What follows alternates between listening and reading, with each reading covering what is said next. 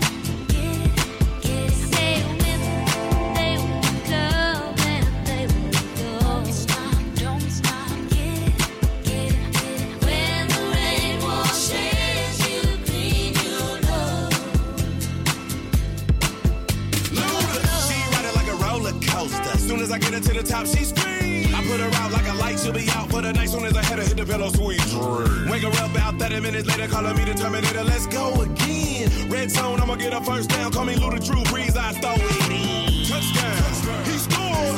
Luda Chris, the MVP. With a rack like that and a back like that, CC better CC. Cause them legs just keep on going. So I gotta put it up, babe. Let the 808 thump and the beat go bump. Cause she ran it like a thoroughbred.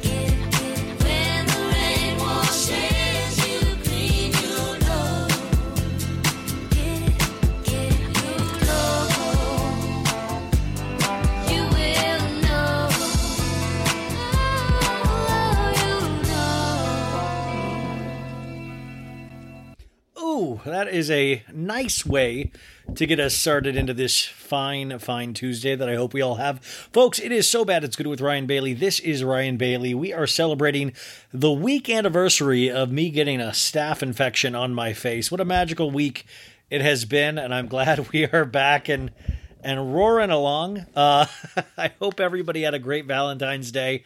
I hope you got to be with your loved ones, or, you know, by the way, that even can mean yourself. You can love yourself. Just be with yourself. I hope you guys had a great day. Did anybody do anything romantic? Did anybody get it? Hey, did anybody have sex? Huh?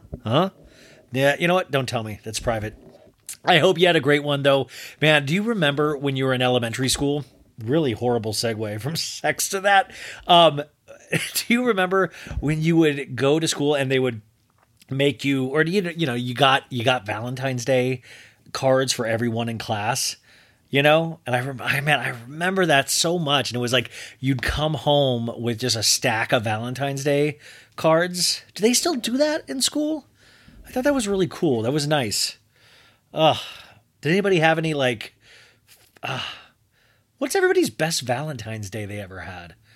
I'm trying to think of mine. You know what? I did, like, in high school, I just remembered this. In high school, Valentine's Day, my long-term girlfriend, well, we were friends all through high school, started dating, I believe, junior or senior year.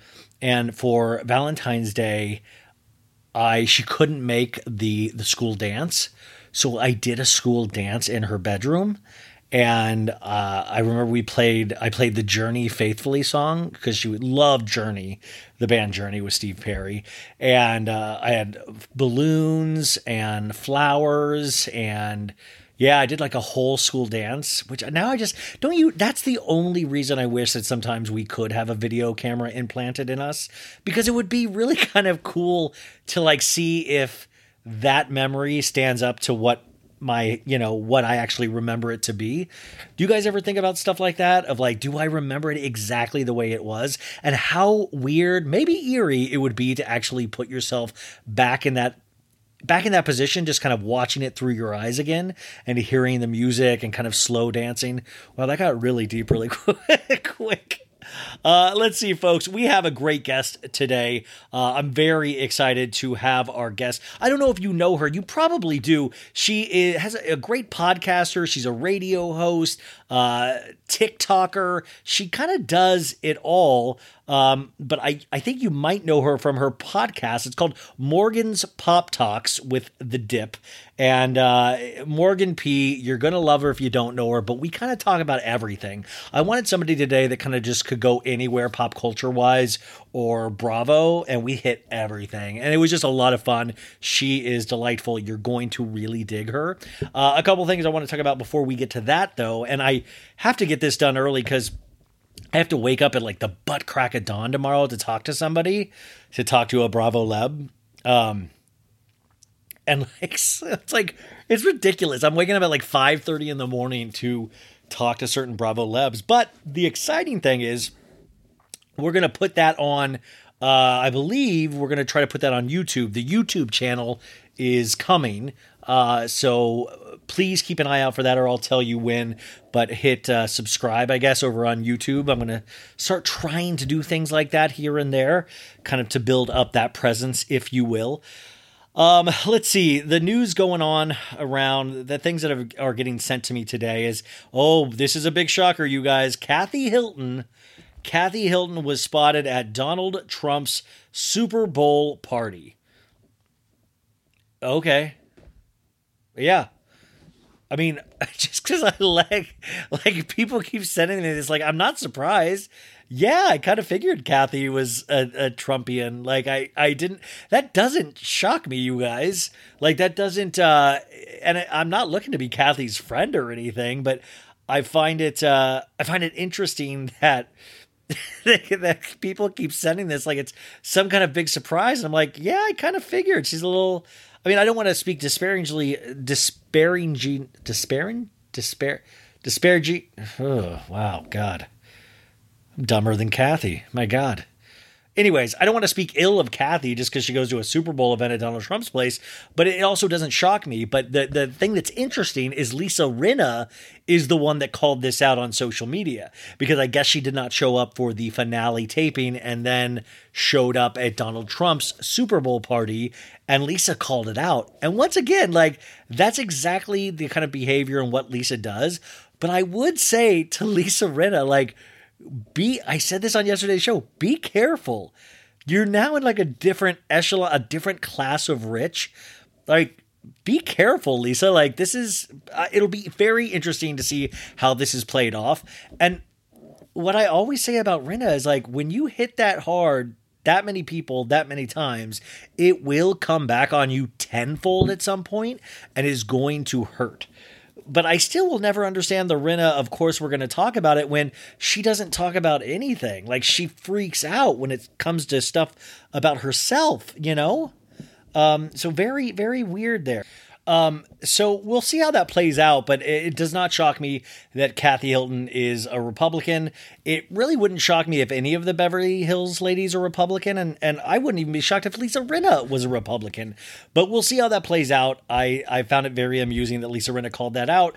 It'll just be very interesting to see how Kathy reacts, because we're now officially in the off season. So I just imagine Kathy sending some goon to Lisa Rinna's house, or like destroying Harry's garden in the back of like, Carrie's Bolognese. You got Harry's garden, Harry's secret garden. Like, just don't, I mean, I really don't think Kathy Hilton's somebody to be messed with, but it'll be interesting. In sadder news, actually, I wanted to bring up that we lost famed director Ivan Reitman. He passed away at the age of 75. Now, Ivan Reitman is, when it comes to film and comedy, I think he is right up there in terms of creating some really just classics. He is most known for directing the movie Ghostbusters, which meant so much in my life and so much in so many people's lives. That movie just, I mean, Bill Murray and Dan Aykroyd and Harold Ramis and Ernie Hudson, like those guys when I was growing up, like I thought that was the coolest as a kid. But he also directed Meatballs and Stripes, Twins, Kindergarten Cop, It's Not a Tumor. Come on.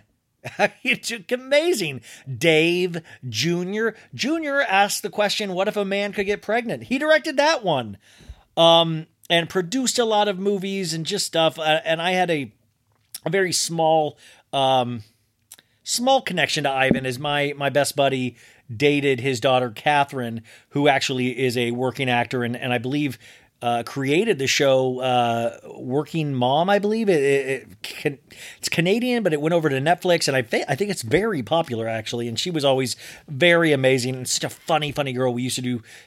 Funny woman, I'm sorry. We used to do sketch comedy together, and she would do this one character. It was just this one character that loved baloney, and it would just make me laugh so much.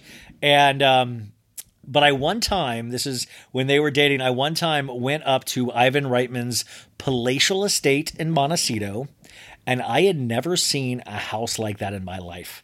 To this day, I've never been in that nice of a house, in just the terms of, like, I had my own quarters and it wasn't even attached to the house. The first time I saw a movie theater that was in somebody's house, they had works of art that I had never seen. Like, I'd seen at museums, like Chuck Close's, Picasso's. Like, I was just like, damn, but Ghostbusters must have done good. They had artwork, objects, like these beautiful art pieces that have been shipped in from overseas on the grounds. They had one of those trampolines, but it was built into the ground. So many cool things. And Oprah was their neighbor. I mean, that was who we were talking about. But also, he was a very, very nice gentleman. And I just remember and it was so funny. I was in Montecito to see a Jason Mraz concert, and we had our own driver. Like, we had a driver to drive us to the Jason Mraz concert. And then the driver's job was to wait for us to get done with the bars after the Jason Mraz concert and drive us back. It was just one of the craziest things. I mean, I grew up in Kansas. I'd never seen anything like this. But I will say, what a very nice man and what a very nice family. Jason Reitman, the director, is from that family as well. Which, by the way, we used to I remember going to concerts at the El Rey, and we would be drinking like shots of tequila, and we would have to hide it from Jason because Jason would get mad if Kat drank. It was just. I mean, we were younger. We were in our 20s, you know. But I will say, what a great, beautiful, nice family, very tight-knit from what I had seen, which was and I had only met Ivan once or twice. But what a hero, even if I had never met him, really his work speaks volumes. And, really that's the goal I was talking about last week of leaving more good than bad. And here's a man that left so much good and made so many people laugh. And I just think that is so... I think that's the goal. So he passed away in his sleep. I think it was not expected, but luckily there was no pain involved, supposedly. So I thought that was, a bright side. I don't know. I just wanted to pay my respects because really there was somebody that actually did mean a lot to me in terms of entertainment. You guys, we are getting word that the Super Bowl halftime show, which I mentioned yesterday with Dr. Dre, Snoop Dogg, a very puffy 50 Cent, Eminem, was huge. Everybody's talking about it today. We are united in our love of the Super Bowl halftime show. The funny thing is, and I didn't even expect this, I saw so many memes today of people talking about that this is it means that we're old. You know, if you like the Super Bowl halftime show, you must need Botox now. And they were saying everybody's over 50 except for Kendrick Lamar. And I was but also who the fuck cares? It was amazing. I think young people would dig that too. And yeah, I guess it means we're old, but I didn't even think about that. I just watched it and I really enjoyed it. I thought it was awesome. It was just great. It's so nice to have stuff that we universally like. I didn't even think about the age thing until the meme started happening. And then I'm am I supposed to feel bad? Okay, sure. Yeah, I'll feel bad. Why not? Also, Summer House, which I'll be doing a recap of, I believe, on Wednesday, along with an interview. I thought it was a great episode. And at the end, I'm excited to talk about this on Wednesday, is that they had one of the best conversations in the last couple of minutes about race and how it has affected Maya, Alex, and Sierra. And even in a certain way, Andrea, in a very small because of Italy.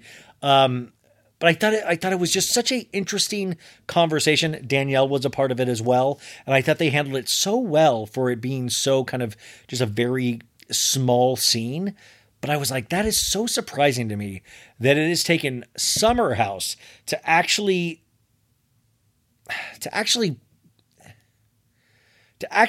make sense of this or to come from somebody's personal experience and for the whole room of people just to listen.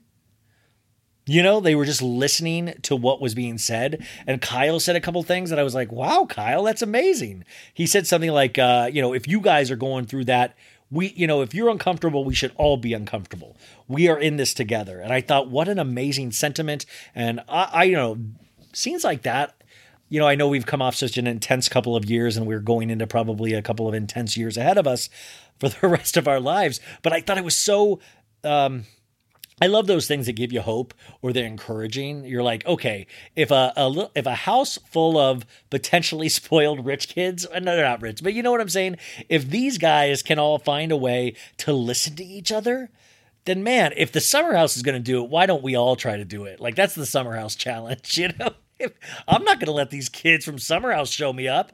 I can listen too, damn it. I don't know. I thought it was interesting. Would love to hear your thoughts, but we'll talk more about that on Wednesday. In this interview, of course, I talk about Julia Fox and Kanye West. Camelot has fallen, guys. They are broken up, supposedly, if anybody had ever thought that they were going to go the distance. Which is funny. Kanye's like fully after Kim right now, and he has been like kind of this whole time, but everybody's been pretty cool with him having a girlfriend on the side, if that's what she was. But Kim can't have Pete? We have such a weird double standard in this world. And of course, I'm talking about the double standard of billionaires. No, the double standard towards women. I know I've been harping on this a lot lately, and I do talk about it in the interview as well, but it really scares me. I feel like we're witnessing in real time somebody actually bullying and harassing a woman. And the only good argument you guys have about this is, well, she's a Kardashian. Like, she deserves it. That to me is so bizarre, and it's almost scary, because then we're just kind of turning a blind eye to potentially something very damaging happening. Like, is anybody looking at any of this and going, oh man, yeah, okay, this is cool. Like, we surpassed that a while ago. And I just keep thinking, I keep wondering why, like, I'm looking at who's liking his posts and stuff, and I'm like, are you guys liking these ironically? What are we actually liking? And Tracy Morrissey, who I love, who's been on the podcast a couple of times, she actually wrote something interesting that was sent to me that I really loved. She said, let me try to find it if you guys will. Hey, how are you guys doing? Hey, I was about to say, if you guys will be patient, I'll find it if you guys can just keep your dick in your pants. Okay, Tracy wrote, I don't feel, and it had a photo of Kim in a dress that looks like money. And she says, I don't feel sorry for billionaires. Being a billionaire is unethical. It is impossible to ethically make $1 billion.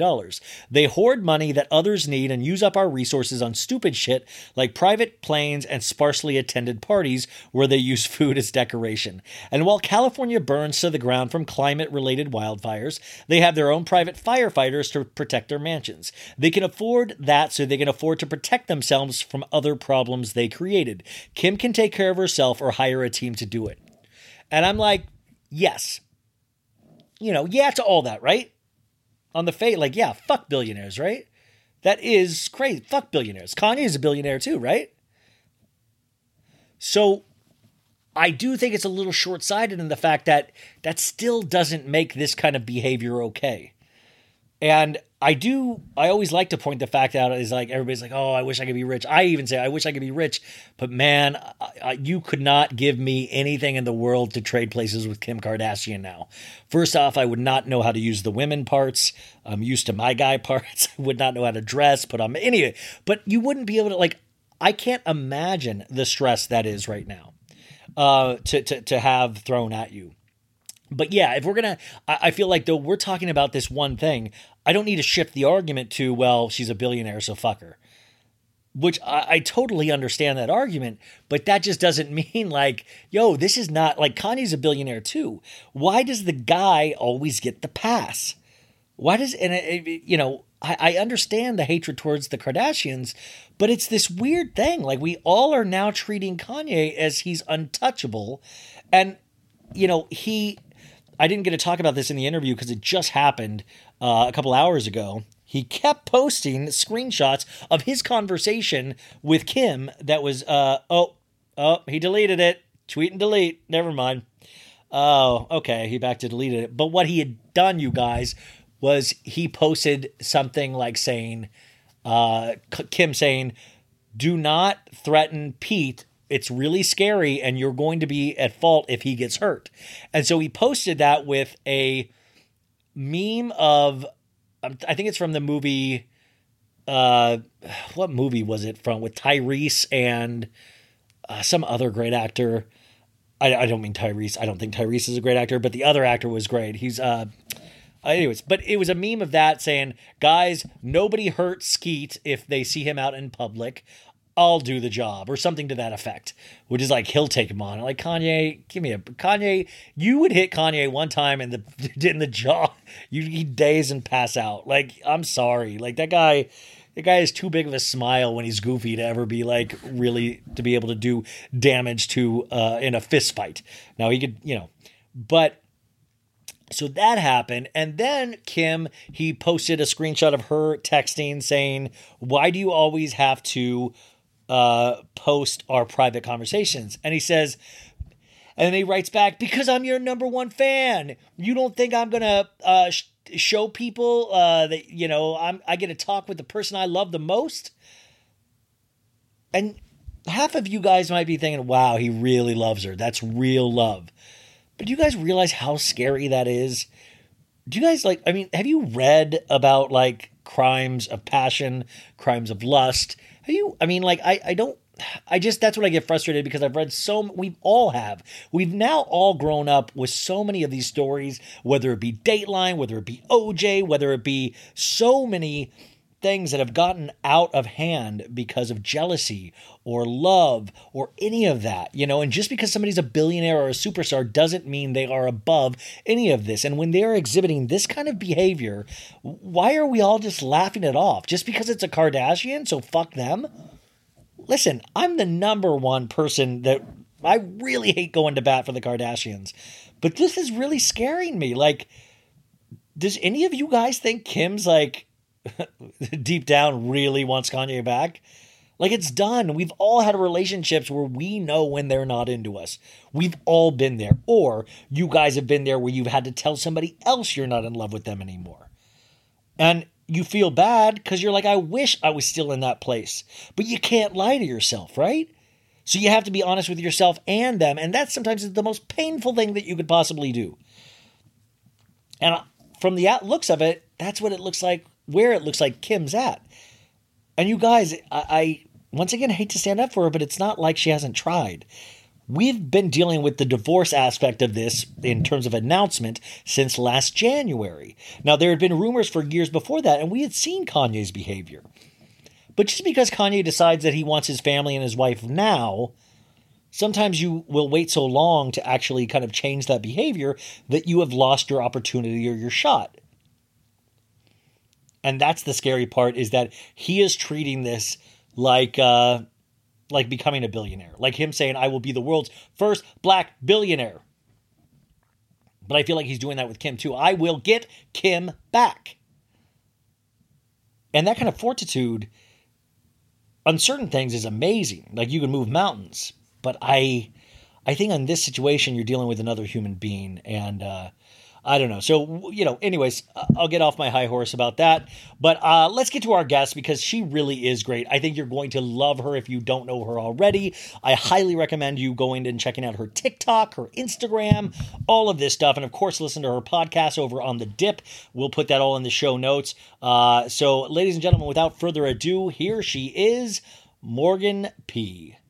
Welcome back to iHeartRadio's So Bad It's Good. Today, we talked to somebody that I wanted to talk to for a very long time, somebody that does what I do, in the sense of talking about pop culture on a weekly podcast, but she's so much more than that. She's doing the same thing on TikTok, on Instagram, and she really is kind of insanely talented at kind of pinpointing a lot of the things that we are fascinated with, that I'm fascinated with, and I know you guys are as well. And there is I just wanted to talk to somebody today that I could just kind of like, I don't know, gossip with a little bit of, just like kind of go over all of the craziness in Bravo and the outside world. We just had the Super Bowl last night.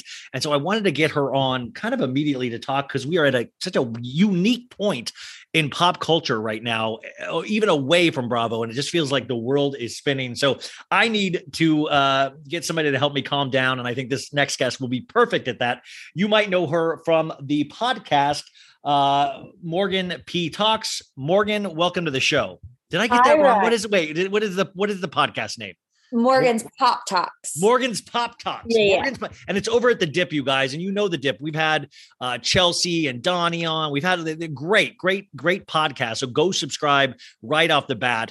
But how are you today? How am I? Exhausted, and it's Monday. There's so Are you exhausted because of Kanye, or are you exhausted because of life stuff? I would say it's about 50-50 right now. Oh my God.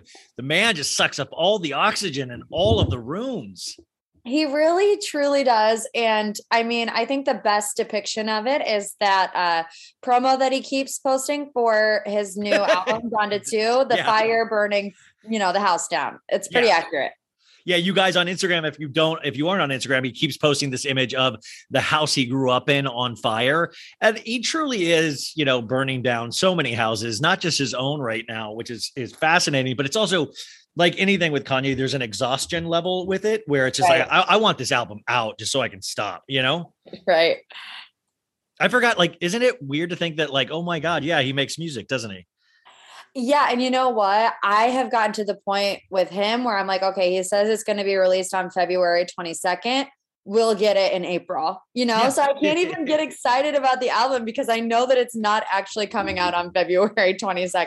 Well, and the other thing is with album, like he's like George Lucas in a way that, you know, George Lucas always went back and retinkered with the Star Wars movies. Yeah. And he would like digitally, like Kanye keep, like a lot of people don't realize this, like Life of Pablo. And, oh, hang on, Ryan. I can't hear you. Can you hear me? Yeah, I can hear you. Can you not? No? Ryan 111 PM. Oh, here we go. Okay. Can you hear it? Yeah, I can hear you. Can you hear me? Yes. Okay, cool. Okay. Sorry. I don't know what happened. No, good. George Lucas would go back and retinker with his films, and Kanye did that as well with his albums. Like, so he still makes changes to Life of Pablo and Donda. He'll still go in there and retinker. And if you go and check like Apple Music, there's something like 80 changes like throughout the years on his albums. And he'll just keep like, so it's never really finished. I had no idea that he did that. Oh, you just blew my mind. And it'll just be like a snare sound or a drum sound or something. You know, it's really crazy. And I hate, sorry, I don't mean to use the word crazy. I'm not talking about his mental health. I'm just talking about the lead up to any album seems wild, but you just did a TikTok video on this, I believe. His newest thing, you guys, is that this is Valentine's Day as we speak. And he has a custom black truck pulled up to Kim's house filled with roses. Is that right? Yeah. And the truck says, "My vision is crystal clear." And of course, crystal and clear, both spelled with K's and not C's. So it's like, you have to give him credit for really being dedicated to the brand. You know, like he knows that he's showing up to Kim Kardashian's house. He better spell it with a K. And Morgan, just to confirm, that is not how you spell crystal clear, right? It's with the C. It is not. Okay, no. C. Right. Yeah. Well, at a certain point we can laugh and we're joking about this, but as coming from a woman's perspective, has there ever been a time in your life where a guy has really liked you a lot or you might have even dated in the past and then it's gotten to a point where it's like, well, yeah, but we broke up and I don't feel that way anymore. At what point do we start getting very worried for Kim? Because it feels like she's out of this at this point. Yeah. Well, all my exes hated me after we broke up, so I never had to deal with any of that. We all ended on very bad terms. So nobody was ever pining for my affection after a breakup, but you know, that's kind of the question that we all keep coming back to, because for people like us, you know, I don't want to say we live for this because this is not the type of stuff that we live for, right? Like we know that there's stuff going on underneath the surface that is sad and scary. And it's like for entertainment purposes, you know, on one hand, it's like, we can talk about this stuff all day long, but then you remember there's a real life person and children involved. And that's when it starts to just get, you know, uneasy. And I feel like really this weekend when Kanye started posting all of the memes about, you know, Team Kanye versus Team Pete. And that's when it started to get like a little too much for me. And I feel like, you know, I even said this in my TikTok, they didn't let Kanye in the gate for the birthday party. Like, what does Kanye think he's going to do? Show up to Kim's house with this truck full of roses and they're just going to let him mosey on in? Yeah. Like, well, this is definitely getting stopped at the gate. I mean, do you think Kim's security's like, well, that is really romantic. We got to let him in. That is just amazing. But we saw him at the Super Bowl game yesterday with North, and I believe Shai was with them as well. And he was sitting next to disgraced former NFL player Antonio Brown that he seems to be hanging out with. He's wearing that weird mask he likes to wear in public. And I know he doesn't want North on TikTok, which I would be curious what you feel about TikTok since you're very active on it and very successful on it. But part of me kept thinking, like, isn't that going to scar North if I went to a big game and my dad wore a mask the whole time? Yeah. I mean, it's definitely not, you know, normal behavior. I saw a meme, and it might've been on your page, Ryan, but it might not have been, of like, you're going to pay however, $6,000, like the cheapest Super Bowl ticket, and like only be able to see out of the holes of the mask. Like, what are you doing? I mean, he did eventually take it off, but because it gets hot under there. Yeah. I mean, they're in California. What do you expect? But I totally agree. I think the whole TikTok thing really is, it's not about North. It's about Kim and controlling Kim. And, you know, now that he's not living with her, now that they're going through this divorce, like, what can he use to control her? And unfortunately, you know, the kids are kind of up for grabs, for lack of a better term, when it comes to what he can use, you know, against her. But it's really not favoring Kanye at all, because like you said, he's saying he's doing this out of protection for North. And it's like, you do that, but then you do all this other stuff that is also not protecting North, if that makes sense. Well, I mean, if he's worried about social media being a dangerous place, I think he's like a perfect example for North. I feel like she gets from her father that social media can be used very like harm to cause great harm. And I feel like he is the number one example of that right now, which is just so weird to think about. But I was thinking, I kind of got into this weird, I know this is silly, but kind of argument, because I was very passionate about this last night, was that we also had paparazzi photos of Kim and Pete, or as Kanye likes to call him, Skeet, out in New York. Kim was in full regalia, like some silver outfit, and there were feathers involved, I think. And they were, you know, going to a restaurant together. And my friend was like, yo, well, she shouldn't have done that. She shouldn't have gone out, and she should have been not showing her face at all. And I was really, I hate to stick up for a Kardashian ever, but I'm like, wait a sec.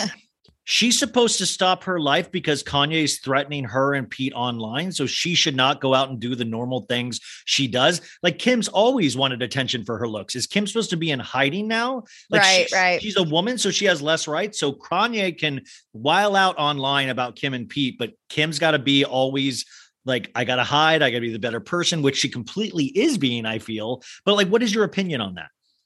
Yeah, I agree with you. I'm like, there's only one thing that bugs me about the Kim and Pete outing, and that is that she wore that sparkly jacket that Kanye got her. And like, to me, that is kind of poking the bear, which at this point, who cares if Kim does a little jab at Kanye, because he's been wilding out on Instagram for the past like 72 hours.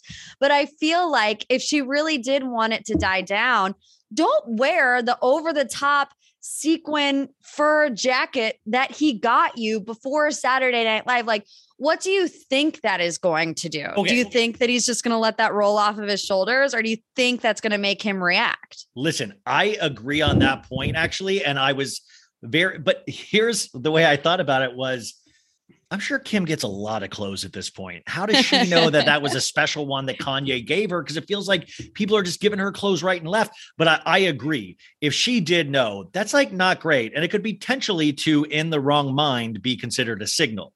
Now, but I don't get the vibe at all. Like, I fully feel Kim is fully wanting out of this. Like she said last January, it's been a year, wants out of this relationship. Yeah.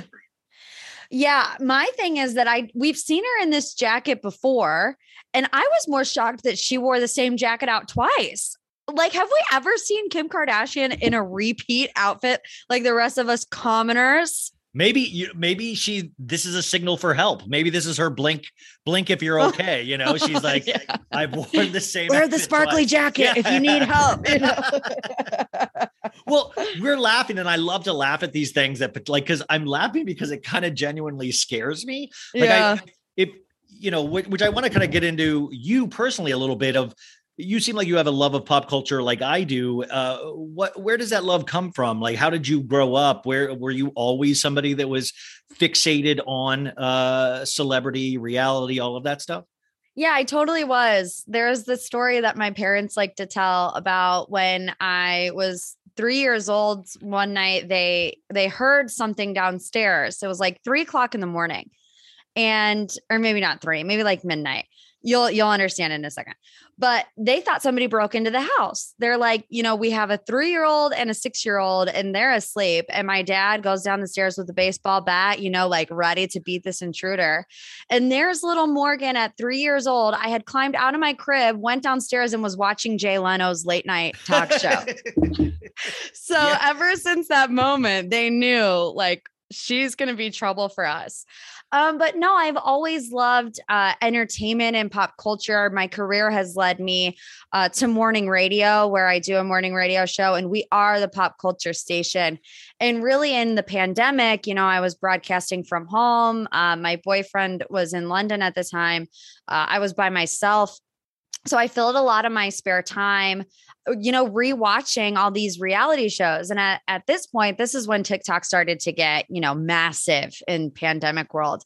And I remember one day I just made a TikTok about the housewives and it blew up immediately. And I was like, you know, this is what I love to do. I do it every morning on my show anyways. Why not repurpose it and put it on the internet? You know, never expecting a brand to be created out of it. But I'm so glad that it has. I mean, it's connected me with people like you. You know, we have this.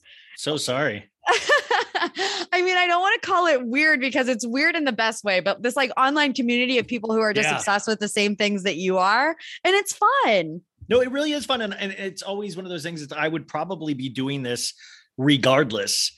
You know, like I would be watching these shows and talking about these shows and these people regardless. And I have my entire life. Like that's your story about sneaking down to watch Leno. Like that was, I mean, I was a Letterman guy myself, but even as a kid, you know, my parents got rid of HBO because I would go down in the middle of the night and watch whatever was on. Like I just consumed media. I loved it so much. The radio stuff fascinates me. How did you get into radio? I've always loved radio so dearly. Where is your radio station? I believe I was looking. Don't you have a? Are you like a partner in radio, co-host? Yeah. So right now we're in a little bit of a transition phase. So we're actually looking for my next co-host. If anybody out there wants to apply, I'll do it. Let's do it. Yeah, seriously. You want to come to Cleveland? I wouldn't if I were you. Now that Tristan Thompson's left, I can do it. Yeah. No. So I always thought I wanted to do TV, you know, that was like my senior year capstone in college, was like working at a news station. And I just realized it was so not me, you know, it's so serious, a lot of death. And I'm like, I just don't want to be talking about death all the time. And on a whim, I needed an internship to graduate. And I had to do it the last semester of college. Otherwise, I mean, I totally procrastinated. I really shot myself in the foot. But they were like, come work on this morning show. Like, you'll have a great time. It's a lot of fun. And once the bug bites you, it's really hard to do anything else. And it's awarded me opportunities to also, you know, get into podcasting and also do this online stuff. So it's really fun. It's not like the conventional route. And I started at the very bottom. I was on the promotions team. I was setting up those huge ass tents by myself and like, 100-degree weather as like a 115-pound girl trying to put these tents up by myself. But yeah, I mean, I worked my way from the bottom to where I am now, but it's so much fun. I love it. You say your radio station is the pop culture station. So when you do, I mean, are you constantly during your show just talking pop culture events and Real Housewives and things like that? Yep. We're interviewing, you know, reality TV stars. We're going over the biggest headlines of the day. We're recapping shows. Of course, we also have a lot of interaction with our listeners, which is something that I made sure I wanted to put in my podcast, which is why, you know, every single week I have one of my followers ask me a question, you know, what they want to deep dive on. So I just love interacting with people, whether it be, I mean, I don't love the comment section because, you know, the comment section can get a little rough online, but, you know, having listener interaction with people in your hometown, they call and tell us about their crazy life experiences. Today, I had somebody call in, Ryan, this is wild. She called in and she told me that she wanted a new bed because her bed sucked or whatever. And her husband was too cheap to get her one. So she had her cat go to the bathroom on her bed so that her husband would buy her a new bed. And it worked. Oh, man. See, that's why people think reality shows are ridiculous. And it's like real life is just as ridiculous, yes, if not more so than the reality shows that you see. Like, how do you even entice a cat to piss on your bed? I know. That's what I'm saying. By the way, and also if anybody out there, I'll come piss on your bed. Like, we don't even need to get an animal involved. So TikTok really took off for you, like you said, with that one video. What have you noticed? It's not a format that I'm fully familiar with yet. And what do you think the pitfalls of TikTok are? And what do you think the benefit of TikTok is at this point? And how is it different from things like Instagram? Oh, where should we start? We'll do the downsides of it. Well, one, they're kind of really strange with their community guidelines, which you've been like shadow banned on Instagram, haven't you? Yeah. Okay. I never have. So what goes into like a shadow banning moment on Instagram? What do you have to do to get shadow banned? So, well, first off, shadow banning, they never let you know you're shadow banned, but how you can tell is that, you know, you'll have like account interactions and stuff like that. Like, think of it like a water faucet is they'll turn off the faucet. So your posts will not get in front of people like they used to, you know, because you're like really a slave to the algorithm. So whenever the algorithm wants to put that in front of eyes, they can also take away that too. So somebody would have to go search for you. But a real quick way to tell is if you go and try to tape like "so bad it's good" to tag me in something. Like when things are good, you can type in SO and then I come up immediately, but you know, when they're messing around with me, like at one point you'd have to type in "so bad it's good" with R and then I would pop up. Oh. Like they would make it so nobody, and usually what it is a lot of people, either you'll say a word, like you'll hashtag something that's a trigger word for them. They never tell you what those words you're not supposed to use are. And it really is. And one of the things, and I was like, who's complaining about me in this? But you honestly, if you say anything, and this is so bizarre, about hating men, they will shadow ban. I once said something about Edward in the movie Twilight, that Edward was like, I was like, all men are trash. And I got shadow banned. What? And if you look that up, that actually is a thing. And Facebook as well. You will get your account inactive for like a day if you say men are trash or men are horrible, which is so bizarre, but there's no rules. And they never really, like, shadow banning is in the shadows. They don't admit that it actually exists. But I will tell you, I remember I was shadow banned once, and which now we don't know what happened to her, but Girl Gangs. Yes. Yes. Yeah. Reality, you know, a couple of different accounts. She was on the show once, and I knew she was really big on Instagram. And I'd asked her about this one thing because I want to talk to you about New Jersey, but I had made a meme comparing Louis, Teresa's new fiance, to a California raisin, which was a popular character in the 80s. And I put a side by side, and all of a sudden people, like a couple people, I don't know if it was Teresa led it or something, but they all complained about it and said I was making a blackface joke, which I just, what? in no realm of possibility was that even, it was that Louis looked purple, like a California raisin was purple. Like they have the same complexion. And so I emailed Girl Gangs, like DM'd me, and I was like, yeah, I don't know what. And she had a connection in with Instagram. And she was like, yeah, you are shadow banned, but they, she said she's looking through it now and they're going to take that off. And sure enough, they did, but I don't even know what happened to Girl Gangs at this. Like, I mean, it was so nice for her to do, but like now I have no clue where she is anymore, you know? Yeah, I know. She dropped off. There's some Reddit theories, but I don't want to get into all that. Have you done a TikTok video about that? But she's been like, everybody, I'll still get emails and DMs about Girl Gangs. And she's been on the podcast 2 times and she was great. She was great both times. I don't know her personally. Like when she'd be on, it would be like me and you talking about pop culture. Like I didn't know anything deeper than that, you know? Yeah. I will tell you, you want me to be really honest with you? Yeah. Ooh, and I'm scared. I didn't have the best experience with her, a while back. And I actually ended up, blocking her. And this was like before she really even took off. And I remember like specifically it was the time where the Khloe Kardashian bikini gate, remember? Yeah, totally. She posted the photo. Yeah.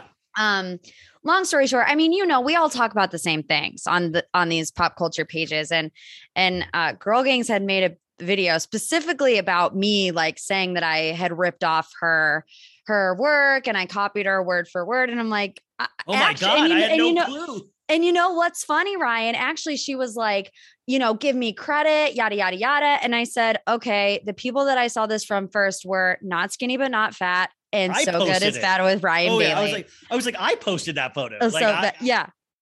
That's what I said. I was like, I first saw it on So Bad It's Good. So if you want me to give credit, it's actually to Ryan Bailey and Amanda Hirsch and not you.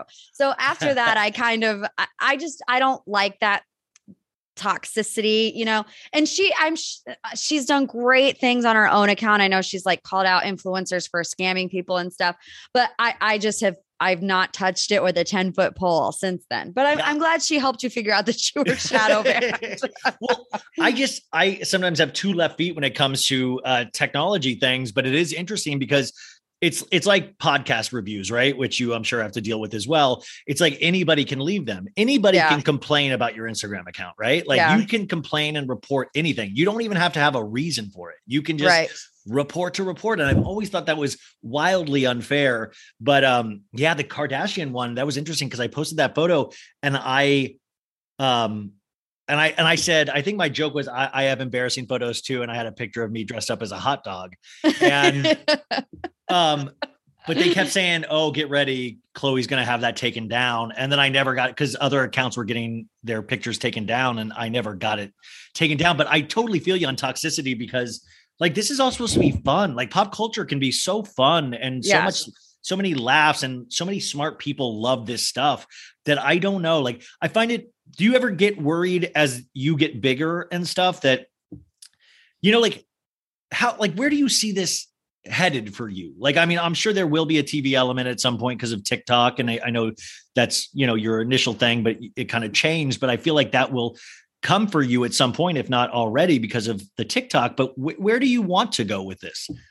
Yeah, well, this is definitely my passion and it took me a while to really figure it out. But I feel like once you do figure it out, like it is work. And I mean, I know, you know, that it is work, you know, a lot of people look at us online and they're like, oh, they don't do anything. It's like, no, this actually takes a lot of like your mental capacity. It takes a lot of like emotion because you have to be on every single day. Like there is not a day that you can't be on. I would love to be like a full-time content creator. That's just not in the cards for me right now. But, you know, I am doing the podcast and all these other things. But I will say it gets tricky. And I have had moments where people, they think they can judge you entirely off of a 12-second video that you posted online and totally take it out of context. Like, for example, when Michelle's season of The Bachelorette was airing, I had made a video about how I was like burnt out, you know, by the Bachelor franchise and I was bored early in the season. And somehow or another that turned into me being racist, which is, in my opinion, the worst possible thing that somebody can be called if they're not, you know, racist. And people are saying like, oh, it's just because you don't relate. And it's like, well, I'm obsessed with the Real Housewives of Atlanta. So like that argument does not pan out if that's the way that you want to go. So I just being more careful. And of course it does take a lot of, you know, it occupies a lot of space in my brain because I don't want to be canceled. And I know my heart is never to say anything offensive or anything like that. But it is scary, you know, you always hope for growth, but the more you grow, the more trolls you get, the more haters you get. I just have learned to not read the comments. Do you live in the comments or you don't read them? No. I'll see whatever, like if I open it and look at the post, I'll see whatever I see in that moment, but I don't mess around. Like I have friends that'll read all my comments more than I will. Like I don't, like they'll tell me about something. I'm like, I did not see it. I don't answer all my DMs anymore. I don't like, I just a lot. Cause so much goes into this that it's hard to keep up with all of this. I can't imagine being successful on TikTok as well, like you, because I just don't know where that time would be, you know, where I could pull more time from. Cause I used to be like the guy in the comments, like loving to make smart ass jokes and stuff. And now I can't even read the comments sometimes. Yeah. I mean, at some point I remember I did a video about like a Photoshop fail from Chloe where it looked like she had six toes. Do you remember that? Mm-hmm. She's like in this pink bikini. Yeah. And I mean, you would have thought that I had like attacked this girl's integrity and killed all of her family. Like, I'm like, you guys, I said she had six toes. Like, I didn't say she was a leader of a cult. Like, people were like, you should be canceled. And this is why she has body image issues. I'm like, her toes is not the reason she has body image issues. It's wild in the comments. So I've just learned to not deal with them. Well, it is. I mean, do you think TikTok is a more toxic place than Instagram, or where do you think is the most troubling, if you're, or are you, the thing you worry most about is your TikToks? Yeah, I would say that it's easier to see the negative ones on TikTok because all there really is like likes and comments, which I know is the same on Instagram, but on my algorithm, at least when I'm looking up my notifications, it's like, at least on Instagram, it's just a couple.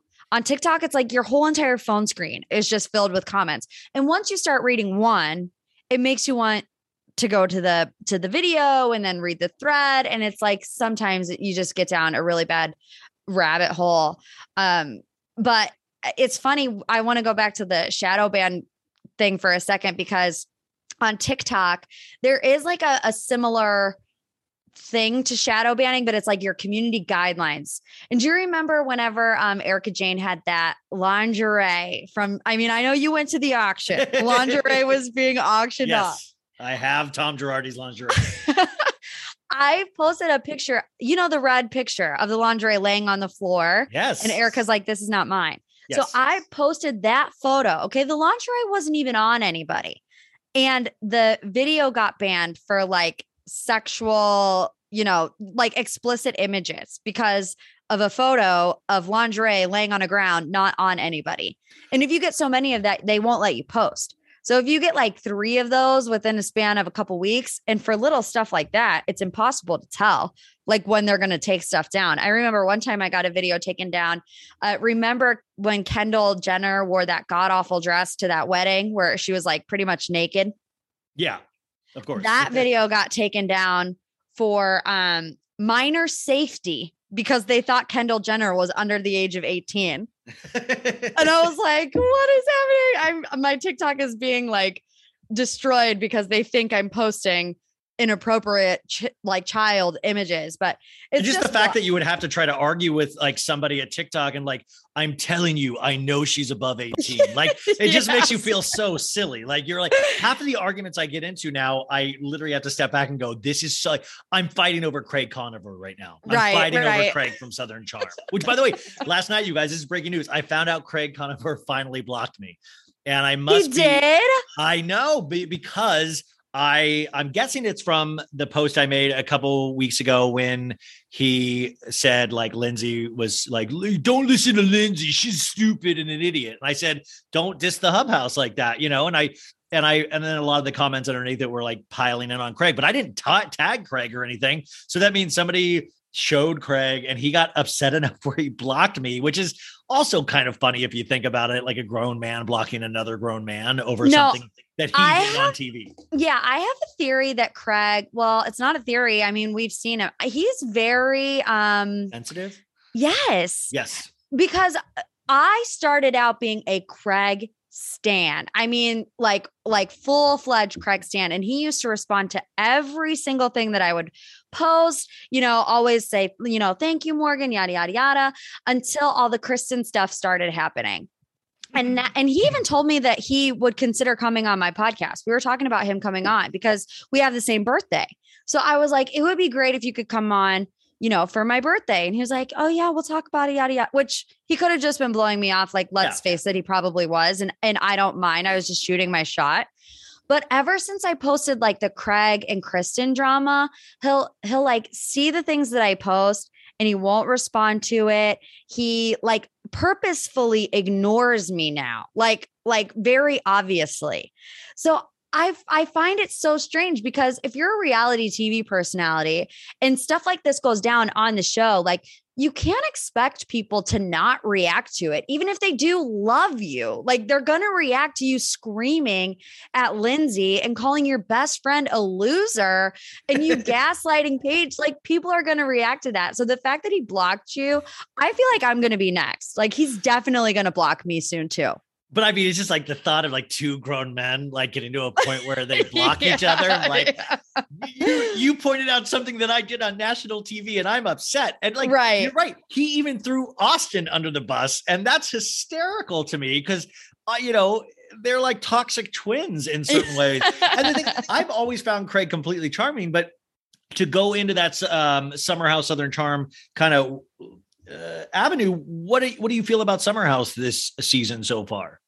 I love Summer House, and I was very slow to come around to it. I remember like the first 3 seasons, everyone was like, you gotta watch this show. You gotta watch it. And I tried and I was like, I hate it. I was like, I literally hate this show.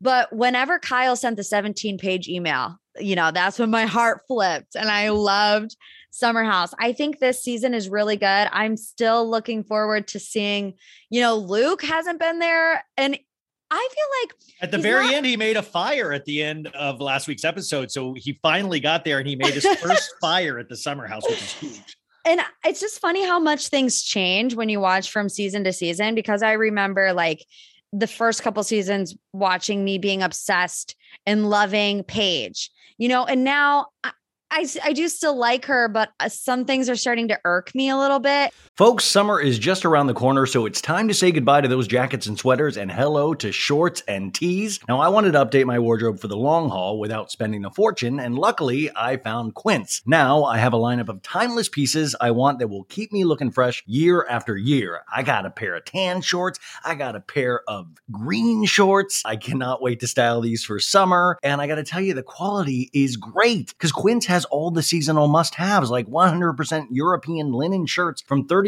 performance polos, and versatile flow knit activewear. The best part? All Quince items are priced 50 to 80% less than similar brands. Quince cuts out the cost of the middleman by partnering directly with top factories and passes that savings on to us. And Quince only works with factories that use safe, ethical, and responsible manufacturing practices and premium fabrics and finishes, so you can feel good about what you're wearing on every level. So upgrade your wardrobe. Go to quince.com/so bad for free shipping on your order and 365-day returns. That's quince.com/so bad to get free shipping and 365-day returns. Quince.com/so bad. Folks, now is the part of the show where we talk about who has sponsored us this week, and I am so happy that it's our friends at Ana Luisa. It is the new year, and we all want to reinvent our style, right? And that is why you need to go to Ana Luisa Jewelry. Ana Luisa Jewelry is made for you and the planet in mind. They're 100% carbon and water neutral, but they're also really, really pretty. And I know you're like, you're a dude, but like, I also know what is pretty. And they sent me samples and it's really pretty. It truly is. Their versatile designs are perfect to mix and match and wear every day, so you can layer your necklaces together. So that's Ana Luisa, ANA LUISA. It has timeless jewelry for any occasion.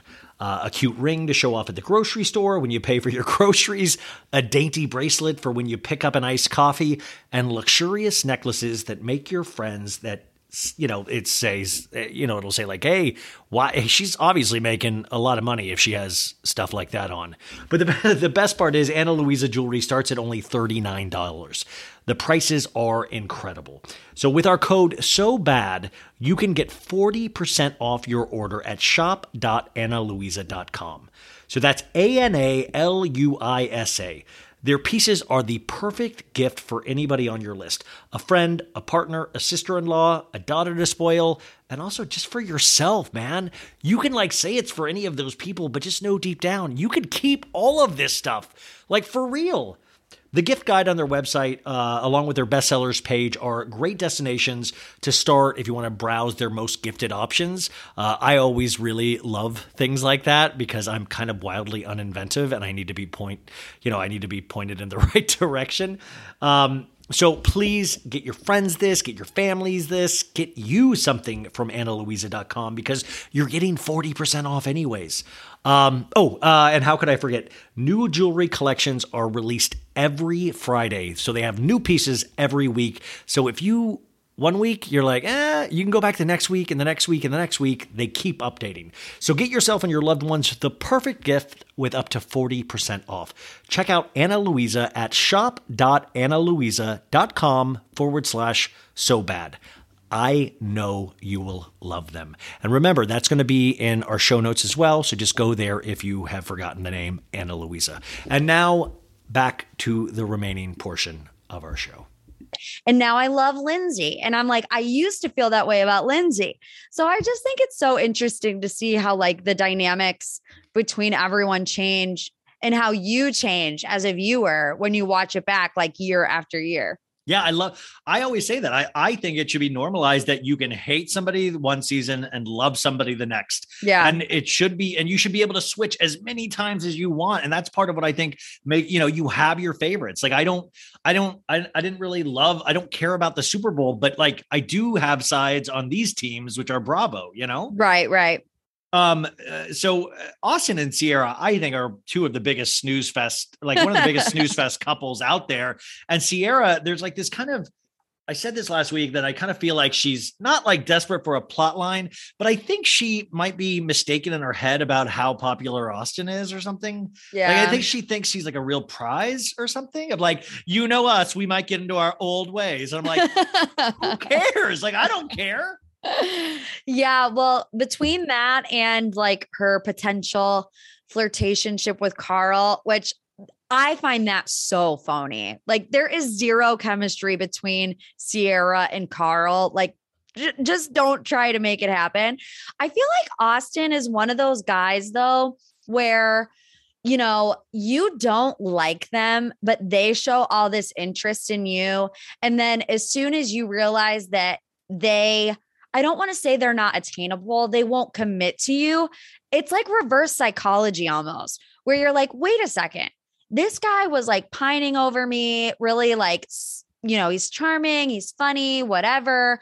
And now all of a sudden he doesn't want to commit to me. And like that screws with your mind, which I feel like Sierra is in that, mind F of, I can't get Austin Kroll to commit to Sierra Miller, who is just way out of his league.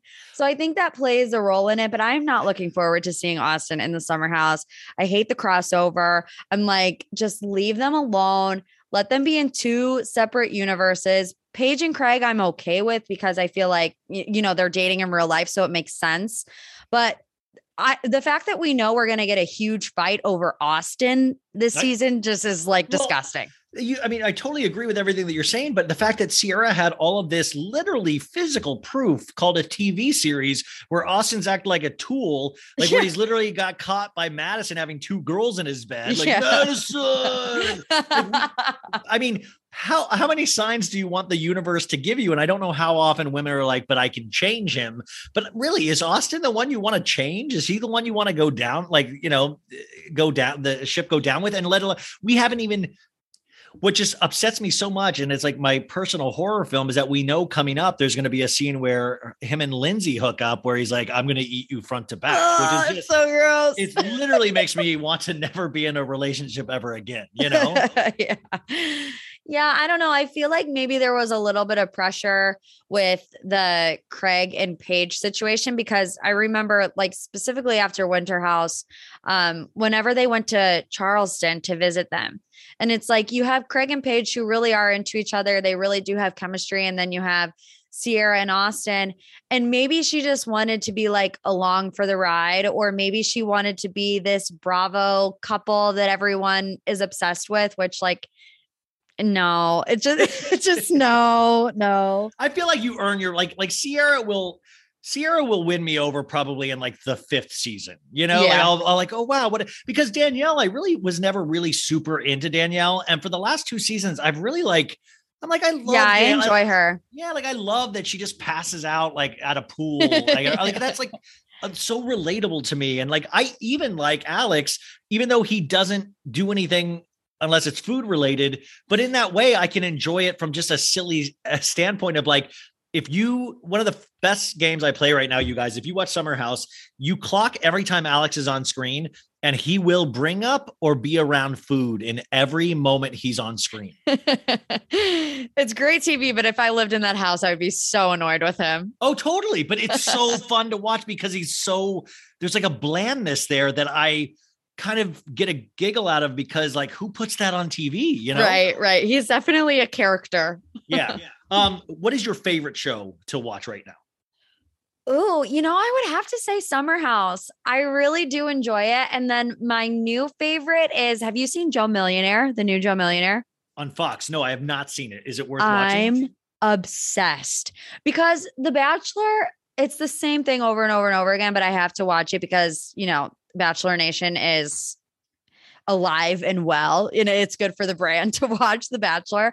But Joe Millionaire is like The Bachelor, but 10 times better because the drama between the girls is real. You know, these girls are trying to figure out which one of these guys is a millionaire and which one is not. It just adds a whole nother layer to it besides just, I want my 15 minutes of fame and maybe I'll get engaged to this guy at the end, because who doesn't want to marry some guy that's got, you know, $10 million in the bank.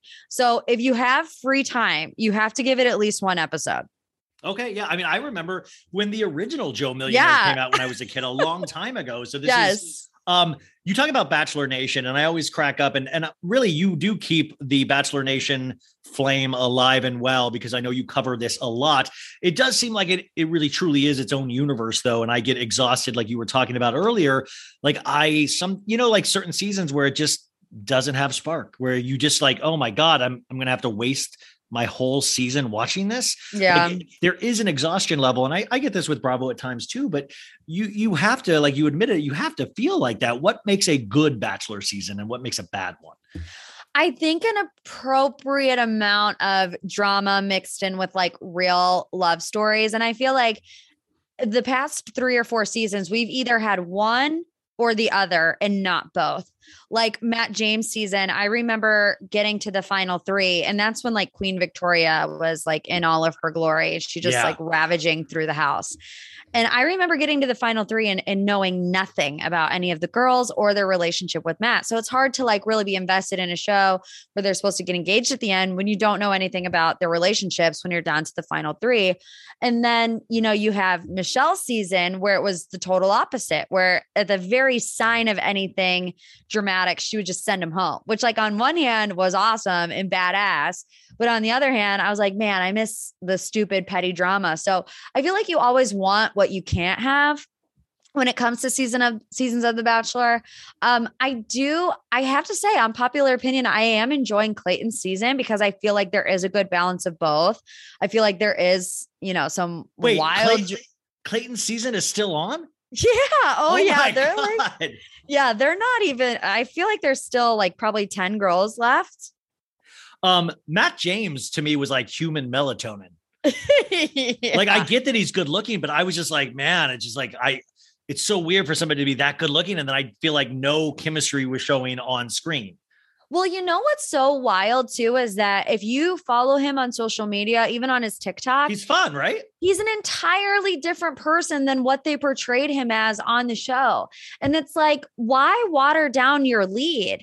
And I feel like, you know, they've been doing it a lot lately, just not showing. I mean, the best part about Matt James' season would be the last 3 minutes of the show where the credits were rolling and you would see him be his silly, goofy, like dancing around, and they didn't show any of it. So just, I feel like The Bachelor in general has been doing kind of a nosedive recently. And I don't know what's going on in like their editing rooms, but don't water down the lead. I mean, people want to fall in love with the lead just as much as they want them to find love. It's crucial that they've got to have the most charismatic people, the people that hit all quadrants. And that's so hard in this day and age, because also the fallacy of The Bachelor and Bachelorette is that you have to buy into something that's completely ridiculous, right?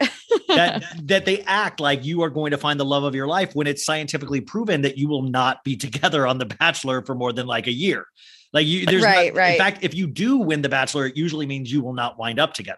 So I mean, we've all kind of quote unquote fallen in love quickly, but that's all, you know, like it's just, the concept is so insane that when I laugh so hard, when he's like, I can feel the love of my life is in this room tonight. I'm like, can you feel that? Like you can literally feel that. I love the pandemic season when it was Claire Crawley and she left. Oh yeah. That to me was so unplanned and weird. And she was like, I deserve this. I deserve love. I earned it because I waited. And then that relationship completely tanked after they got together. And I mean, she twice. Left 9 days in. I know. 9 days in.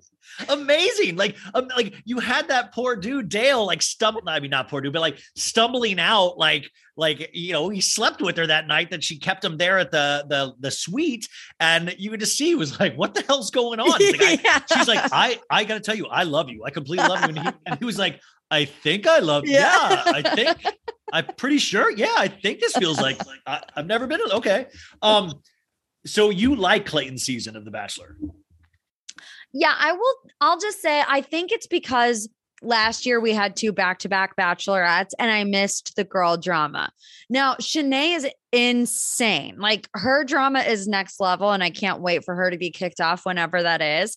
But the girl drama is just so much better than the guy drama because I feel like, I mean, Michelle's season, they were fighting about something stupid like pizzas. Some guy threw a jacket in the pool and like that was the big storyline. Like, oh, they threw the jacket in the pool. When guys, I mean, I feel like guys get in fights and then 10 seconds later, they're like, are we good? Yeah, we're good. Where girls hold on to things forever. I mean, I don't want to make that much of a blanketed statement, but at least on The Bachelor they do. So I'm enjoying it. And I find myself rooting for certain girls and having my own prediction of the final four. And it's like, if I'm doing that, that means that I must be a little bit invested in the season. Yeah. I mean, no, definitely. But also I think there's something to be aware of if you're like, yeah, I think I like this. You know, like usually when I like something, I'm not thinking about if I like it or not. I'm just, I'm like Summer House. I'm just like, yeah, let's watch this show. Like Beverly Hills last season was so amazing. What did you think of Beverly Hills last season? What do you make of all the drama that we're already getting in these reports about Kathy and Lisa Rinna doing her Lisa Rinna thing about cease and desist? What have you heard? How do you feel? Where are we going into this next season for you? Yeah. I mean, I loved the last season. You can't deny that it was just riveting, magical television. Yeah.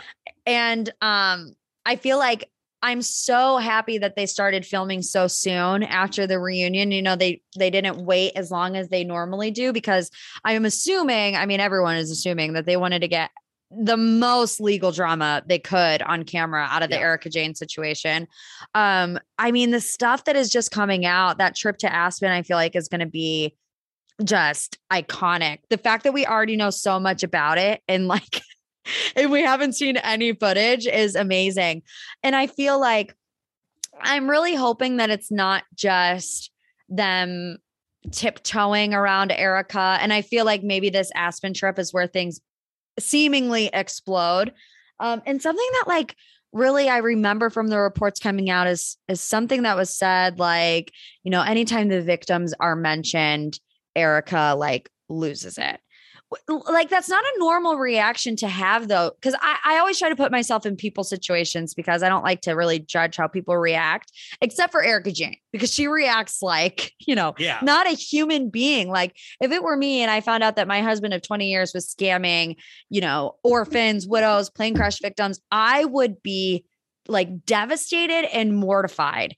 And I feel like she just cannot let herself look vulnerable, or I don't know what the deal is where she just can't show the emotion of pain and hurt for these other people that her husband specifically. Did you say that again? Sorry, that happens all the time when I podcast. Now the watch will like ask something in the background. Siri wants to know about Erica Jane, but I feel like she just, I don't want to say she has no soul, but sometimes she acts like she has no soul. Exactly. And, you know, it falls right in line with what we kind of quote unquote love about the housewives in terms of huge egos. But there also, I feel like this day and age now is really, we're kind of having to reestablish what we feel about that because ego to a point, sure.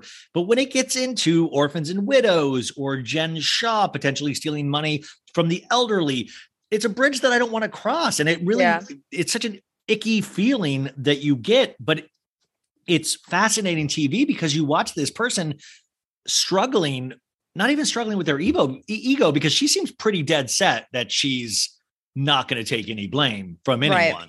And she'll threaten, and like she'll threaten Sutton, she'll threaten that. And it's very, to me, that's like really fascinating. There's like so much there that you try to think about her past and like her coming up at Shakers and stuff. And you realize her fighting for these $750,000 earrings, like what they must represent to her, you know, that she got this with her body, with her, like she did this, she got hold of this piece of jewelry. And is that why she fought so hard? Like they must represent everything to her.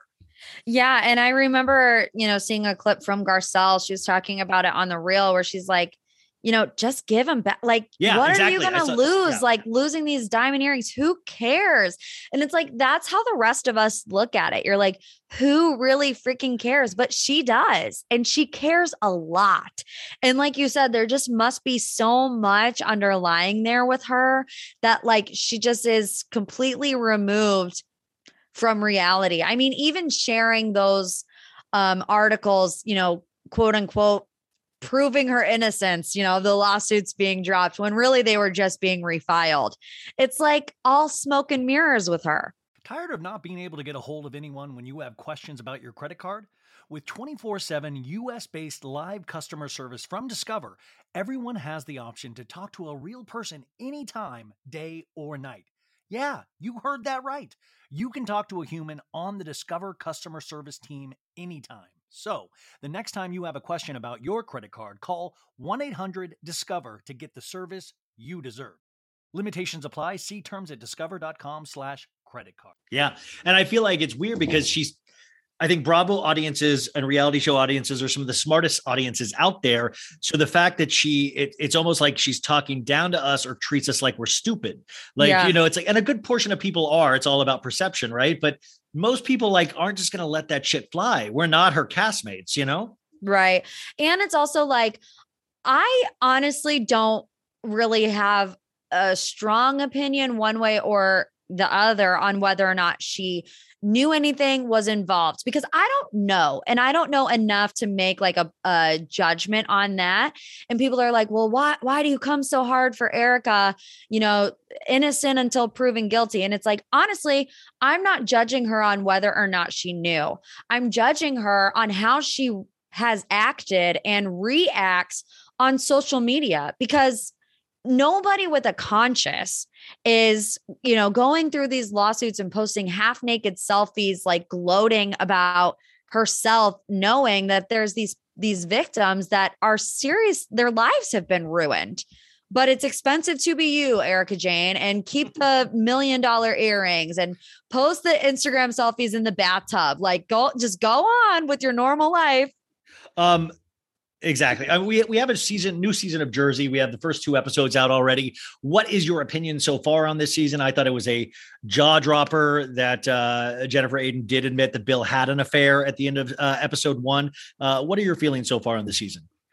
I mean, they came out hot, like, but New Jersey never disappoints to me. I feel like they're definitely top 3. My top 3 always fluctuates depending on season.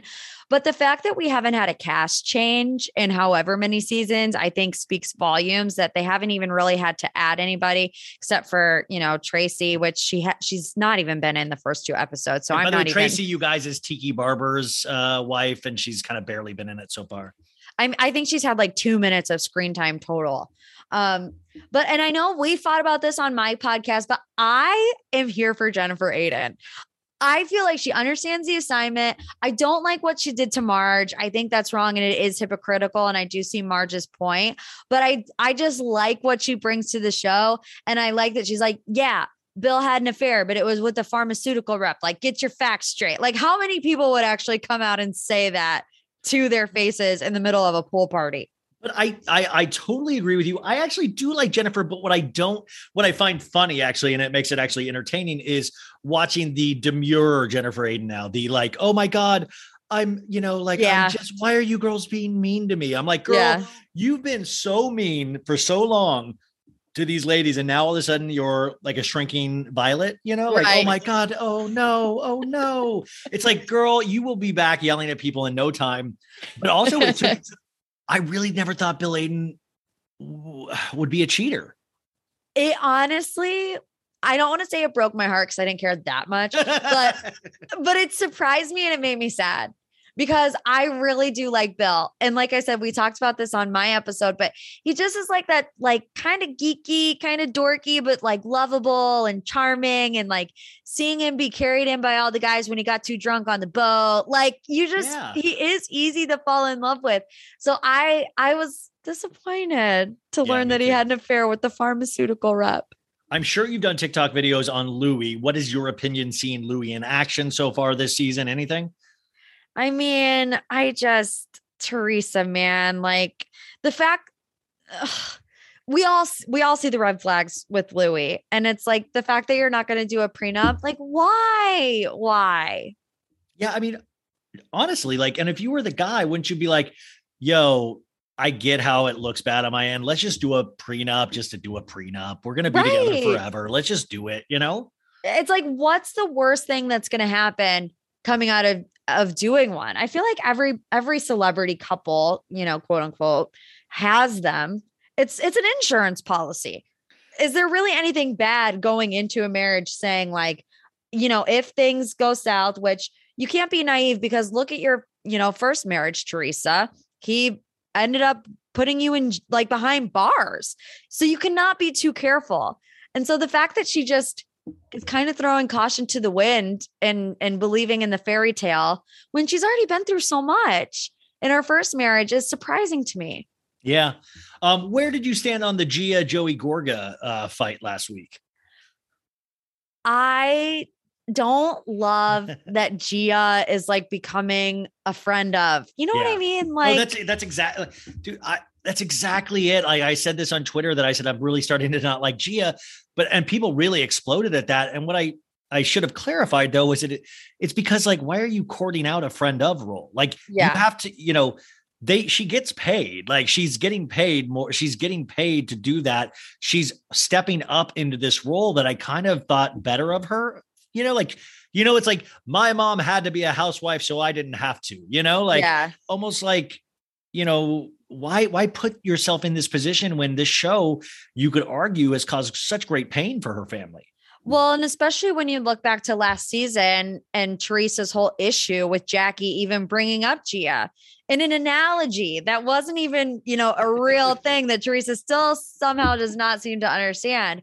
It's like, okay, that wasn't okay. But now you're going to insert her in the middle of, you know, other drama and get paid to do it. So like, where is the line in the sand for you guys? Because if you're going to put her on the show as a friend of, if she's going to, you know, get a check, who cares that Jackie made an analogy about her to try to prove a point to Teresa? I mean, I try to always say like people are smarter, like, oh, you know, Kathy Hilton's smarter than she's letting on.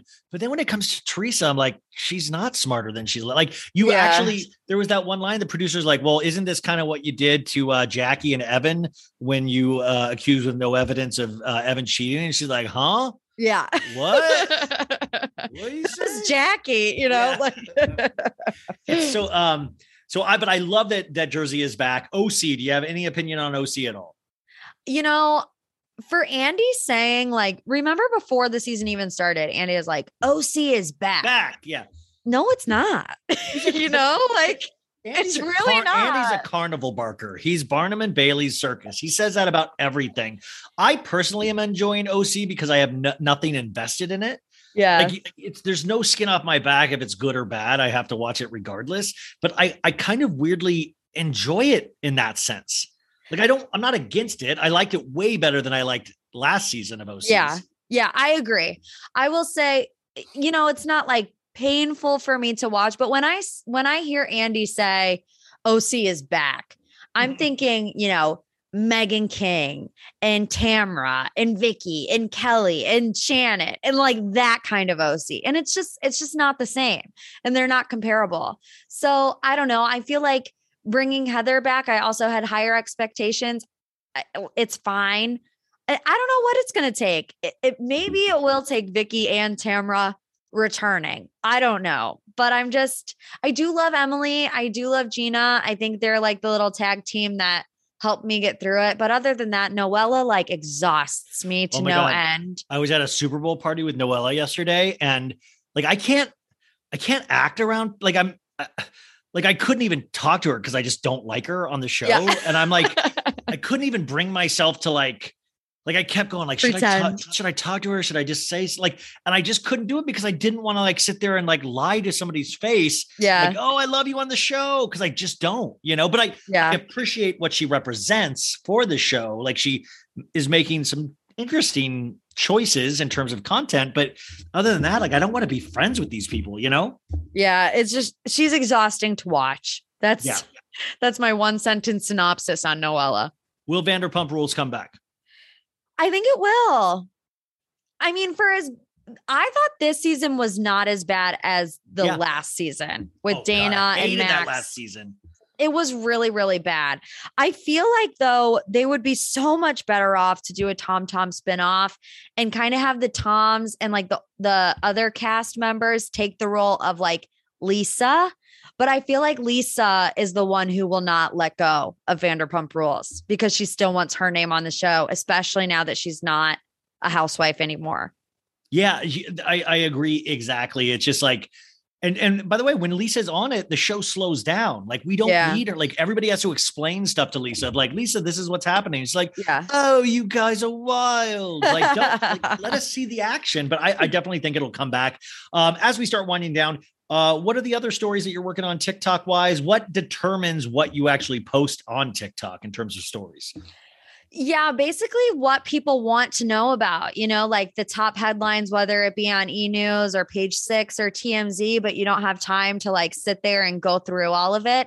That's something that I've really tried to, really focus on in the videos that I create. What's the most important information that you need to know as a pop culture lover in 60 seconds or less, 30 seconds or less.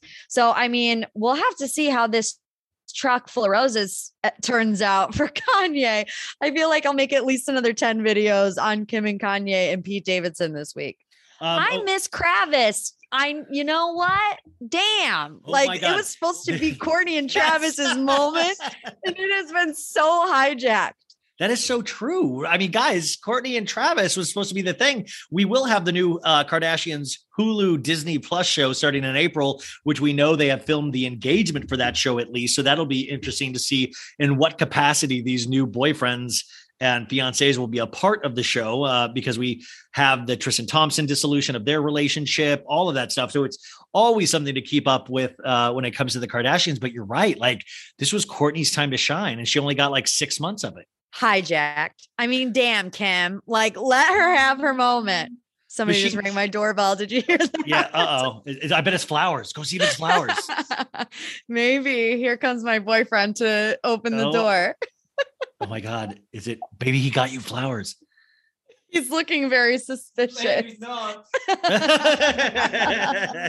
Okay. I'm sorry, Ryan. The UPS man is really wilding out. Okay. Machine Gun Kelly, Megan Fox, anything there? Any opinion? I'm shocked that they're engaged. I thought that they would.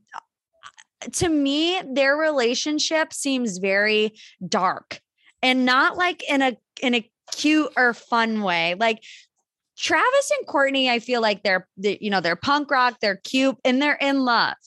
But for some reason, Megan and MGK, like they're drinking blood. And I just feel like they're on a dark path. And anytime I see like, we've been through hell and back and we've been through so much. I'm like, you guys have been together for a year. Like you should not have been to hell and back in a year. But Morgan, that's why I kind of makes me laugh because it's like a Hot Topic relationship. It's like that store Hot Topic where it's like, we feel so deeply, we drink each other. Like, it's like, I know you have a boyfriend. Would you ever want to get engaged under a banyan tree and then drink each other's blood? Like it just doesn't. No.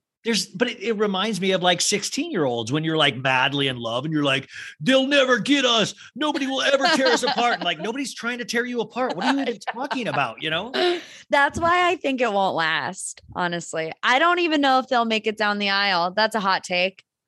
Well, it would be actually fascinating, but I feel like they're right at that precipice where they might announce a reality show on the lead up to the aisle. Oh, true. And I would watch it every week. No, I would hate watch the crap out of that thing. Yeah. But I think that, what other, any big pop culture stories? I mean, we had Kanye sucking out all the oxygen, Super really Bowl, is. Any dirt you have coming up, anything you're hearing underground that we need to know about? Ooh, well, hopefully the more the Summer House season goes on, the more we learn about this Kristen and Craig situation. Do you think they actually hooked up? Because I don't think they went home run. I fully think they went home run. Really? Yes. Okay. Tell me why. Okay. Because in Summer House, even last episode, it started with Craig sitting with Paige and he's like, she's like, are you still effing her?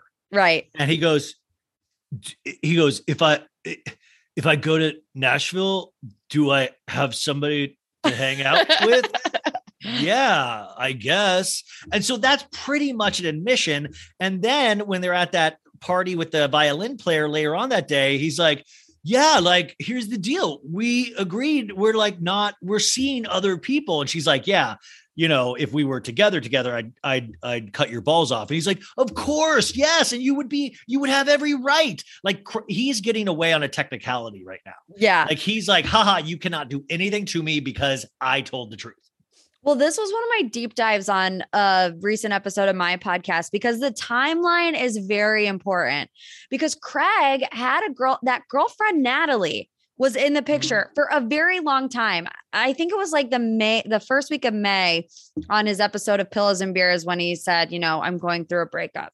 So we see him in the Summer House, the second week of July, but we all know that he was in Minnesota with Luke and Austin, and somebody else was in Minnesota the 4th of July weekend because they were posting all kinds of crazy stuff.